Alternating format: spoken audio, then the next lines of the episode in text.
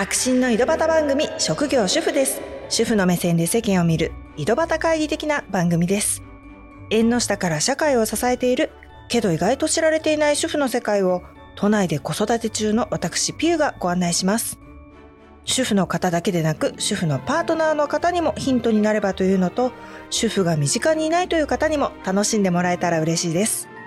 この番組は次回から Spotify 独占配信となります。よろしくお願いします。最初に前回前々回と若者時代の終焉おばさんになるということっていうのをお送りしたんですけどそれに対していただいたメッセージを読ませていただきます、えー、まずずっと鬼顔ママさんから。今週も面白かったです。嫌なことがあった後で聞いて笑えてよかったです。ということで何よりです。もうやっててよかった。ありがとうございます、えー、それから猫又さんからは1の方と2の方両方にメッセージいただきまして本当にありがとうございます。えー、まずは1の方。あは全部わかる紅葉とか若い頃はただの枯葉やんって思ってたのにある時から心に染み出しました。満開の桜よりも最近は紅葉派。来週も楽しみにしてます。えー、2の方にはですね、たくさん笑いました。私もこの間久しぶりに背筋やって次の日具合悪くなりました。低血圧同じです。運動すると血圧下がるタイプ。でもこれではいかん。筋トレせねばと一年発起しては具合悪くなる。懲りないわ。あと驚いた時の声大きすぎて夫がこっちが驚くからって怒ってた。笑い。白髪抜く時二の腕プルプル。もう自分の話かと思った。今回も面白かったです。えー、毎回のネタが驚くほど身近な内容です。また来週楽しみにしてます。ということで、ありがとうございます。えー、猫又さんは、名古屋にご縁があるということで、名古屋弁の企画の方にもコメントいただきました。お察しの通りですね、私とコントをしているのは、電車好きなポキさんです。いや、本当に多分メッセージを送ってくださる方が想像するよりも、ものすごく力、励みになってます。またお気軽に送ってください。ありがとうございます。今回のテーマは、美容院もやもや話最近美容院に行きまして、今回はストレートパーマとカットをしたんですね。そこで改めて思った美容院でもやもやしがちだなと思った話です。まずは、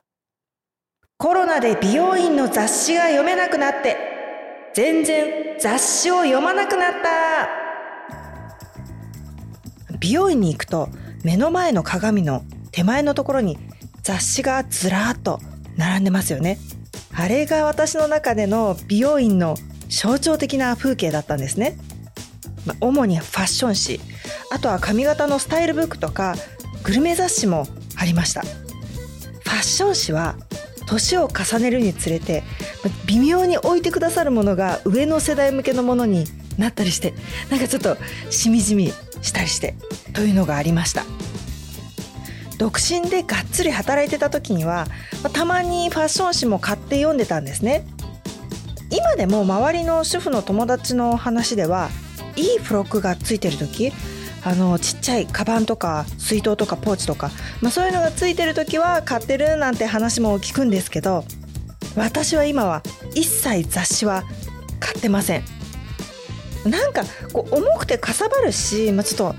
処分するのも大変だしまあまあ値段もするしまあ興味の問題も あったりして、まあ、買いに行くのも、まあ、億劫だったりして全然買わなくなっちゃいました。だから女性誌とかファッション誌っていうのは美容院で読むものっていう感じで美容院で読むのがすごい新鮮だったんですね。それに普段全く手に取ることも目に入ることもないような雑誌例えばあのハイブランド勢ぞろいみたいな、まあ、そういうのをめくるのが髪の毛をすっきりさせる以外の美容院のもう一つの楽しみっていう感じだったんですね。それがコロナで雑誌が一斉に撤去されちゃったんですよね。美容院から。コロナの感染リスクっていうことで、まあ、みんなが触るものは置かないっていうことなんだとは思うんですけど今はもう消毒の徹底をすれば図書館だって普通に運営してますし問題はないんじゃないかなと思うんですけど元に戻りませんね。はいあのまあ経費もすごいかかってたと思うからまあ、そういう経費の問題もあるのかなとちょっと思っちゃいますけど、まあ、雑誌を読んでいた時間っていうのは今や携帯を見るばかり。もしくは美容師さんとの会話が以前よりも増えたかもしれないです。私の行ってる美容院はコロナになってからマスクの耳の紐を口の内側に入れてであの両端右左セロテープで留めた状態で髪の毛を切ってもらうっていうスタイルでやってるんですね。で飲み物の提供もなくなりました。水とかお茶ってまあ簡単なものでもパーマで長時間の時は潤いの時間だったんですよね。で今はペットボトルを注文したりとか水筒を持ち込むなんていうのは大丈夫みたいなんですけどマスクを取って飲むとセロテープがずれるし、まあ、もう一度貼り直すと粘着力弱くなったりして、まあ、そういうのもあるしあと有料で飲むほどでもないかっていうことでもうお水お茶飲むの我慢するようになりました。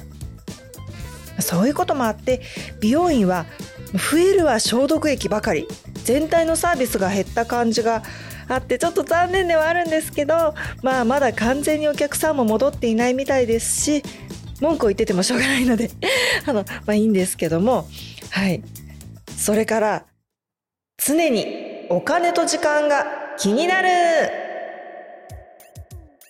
皆さん美容院ってどれくらいの頻度で行きますか？?1 ヶ月に1回お手入れしているっていう方もいらっしゃるかもしれないんですけど、あと素直な手のかからない髪の毛の方だったら半年とか1年に1回なんていう方もいらっしゃるかもしれないですね。私はちょっと特殊な髪の毛でして本当に面倒くさい感じのまとまらないくせ毛なんですね結んじゃって何もまあ気にしない伸ばしっぱなしでいいやっていう時期は別として3ヶ月に1回くらいかな行ってます。そこで気になるのがお金の話。まあちょっと下世話ですけど。はい。美容院ってお金かかりますよね。芸能人なんかは1ヶ月よりも短いスパンで行ってるんでしょうけど庶民のくせに誰に見せるのみたいな なんか思っちゃったり子供にもいろいろお金がかかるのに自分のことにこんなにお金かけるのってどうなんだろうっていうので3ヶ月に1回でもちょっと気になっちゃうんですね。まあ、美容師さんにはすごく感謝をしてまして技術のプロフェッショナルさセンス、まあ、パーマだと液剤も使えますし1回1回の料金がかかるのはしょうがないんですけど、まあ、それはそれ相当な料金だっていうのは分かってはいるんですけど、まあ、カットだけならまだしも特に私ストレートパーマをかけることが多いのでお金がかかるんですよね。そもそもくせ毛は子供の頃からのコンプレックスだったんですけど私全体的に大きなウェーブがあるだけじゃなくて場所によってこうチリチリの毛があったりしてでいい感じでパーマみたいになってるくせ毛の方もいらっしゃるんですけど、まあ、それとは私はちょっと程遠くてずっとサラサラストレートに憧れがありました。のお手入れなんてめんどくさいから本当はもう坊主にしたいくらいなんですけど まだ今の世の中だとちょっと抵抗がありますねベリーショートでもと思ってもう過去に34人の美容師さんに私短くしちゃいたいんですけどっていうことを言ってるんですけど逆に手入れが大変とか、まあ、毎度何かしらの理由をつけて美容師さんにやんわりと拒否されるんですね。で結局一度も切ってもらえないという。よほどベリーショートが似合わないと皆さん思って でもそれをストレートには言えないっていうことかもしれないですけどね。それである時期から基本的にいつも何かしらのストレートパーマをかけてるんです。何かしらっていうのはパーマの種類っていうのが今いろいろあるんですよね。強さの話なんですけど宿毛矯正みたいな強いのから自然な感じの弱めのものまでありまして最近はなんか進化してますね。まあでもいずれにせよストレートパーマっていうのは値段も高いし一度やると次に生えてきた時にかけたところとかけてないところの違いが気になるんですよね。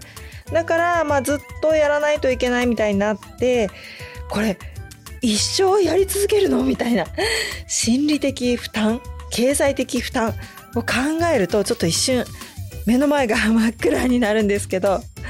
本当はやらないで済むならやりたくないんですけどもくせ毛を生かしてっていうのも私の場合すんなりいかないってことになると、まあ、やっぱりストレートパーマとの付き合いが長くなっちゃうんですよね。結んじゃえばいいんですけど結んでひっつめっていう感じにやってると次は生え際が後退してきた気がしてあの後ろに退くの後退ですね。毛が多いくせに薄く見えるっていうのが年齢とともに気になるようになってきまして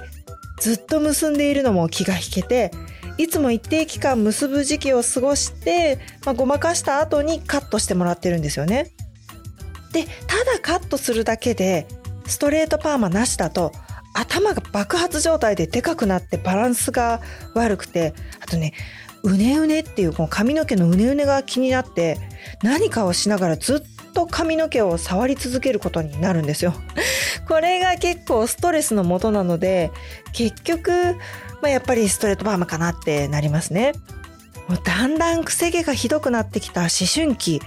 ですね。まあ、中学生時代でしたね。床に落ちてたウェーブの髪の毛を見て、まあ多分私のだったんですけど、男子が、うわ、チリチリだって言ったんですよね。その時あの隣の席だった S 君ですね 悪気はなかったかもしれないんですけどなんかちょっと恥ずかしい気持ちになったのをめっちゃ覚えてます一方でサラッサラの髪の毛を持つ私の母はボリュームを出したいってことでいつもウェーブの髪の毛にしてましたし夫もサラサラの猫っ毛で羨ましいと思うんですけど一時期チリチリのパーマをかけてましたね。まあ、ないものねだりしがちなんですかね。これ、この世の不条理ですね。はい。そんな中、やっぱりストレートパーマをかけた時は特に美容師さんにトリートメントも勧められるんですね。痛みますよっていうことで。トリートメントも当然お金はかかります。まあ、そりゃやった方が髪にはいいだろうし、値段が高いものの方が効果も高いんでしょうね。まあ、そりゃそうですよね、きっとね。と思いつつも、お金的に高いのをやる勇気もなく、まあ、これ時間もかかりますし。で、やった方がいいっていう圧みたいなのも、まあ、どうしてもこう、屈しちゃうというか、やらないって強く言い切る、わかりやすい理由も勇気もなくて言えず、で、結局、その妥協して、まあ、いつも一番安いものを やってもらうんですけど、これもなんかちょっと毎回モヤモヤします。言えないといえばですね、シャンプーの時にかゆいところないですかって言われて、必ず大丈夫ですって言ってしまうんですよね。これってどうなんですか？皆さん、あるんですかね？私だけなんでしょうか？あの、かゆいです。もう全体をね、ガーッとやっていただけたらとか、あー、てっぺんの、いや、もうちょっと右かなとか、そういうふうに思ったことを自由に言える自分を何度も何度もこうシャンプー台で想像しつつ毎回出てくる言葉は あ、大丈夫です。なんですよね。まあ私が特にかゆがりなのかもわかんないんですけど、まあ前提としてね、毎日しっかり頭は洗っています。まあ、あ今日も言えないんだろうなと思って、やっぱり言えないを繰り返す。これでもシャンプー台っていうのは自分に落胆する場でもあります。それから、これもやっぱりストレートをかけた時なんですけど、時間がかかるのが気になりますね。だいたい美容院に行くのは平日の朝一が多いんですけど、朝一って言っても、そもそも美容院って開始時間も遅かったりして、大きいところだと朝から新人の教育みたいなことをしていて、美容師さん自体は早くからいるんでしょうけど、お客さんには開かれていない。で、まあ、11時とかいうところもありますけどその場合は11時でお願いする、まあ、開始時間に合わせてお願いしてます。せっかく主婦をしてるんだから子供の帰宅する時間には家にいたいっていうのがあるんですね。でも混んでると1駅つけて時間置いて2駅つけてとかこのパーマの工程カットの工程乾かすなんていうこう段階ごとに美容師さんを待つ時間があるんですよね。美容師さんはあの他の方をこう切ってたりとかして。で予想以上に時間がかかることもあってで、まあ、そもそも予約が朝一でできない時もあるしコロナ前だとストッパーとカットだけで4時間半とかいう時もありました。そうすると子供たちの帰宅時間に間に合うかどうか、まあ、ハラハラし始めるわけです。一応子供たちは鍵を持って学校に行ってるので私がいようがいまいが何も変わらないんですね。たまに急な用事で帰宅時間にいないっていうことも過去にあったんですけどもう私がいなかったところで「まあ寂しいよ」とはならず もうこんなことは皆無ですね。そこは私の問題なんですけど気になるんですね。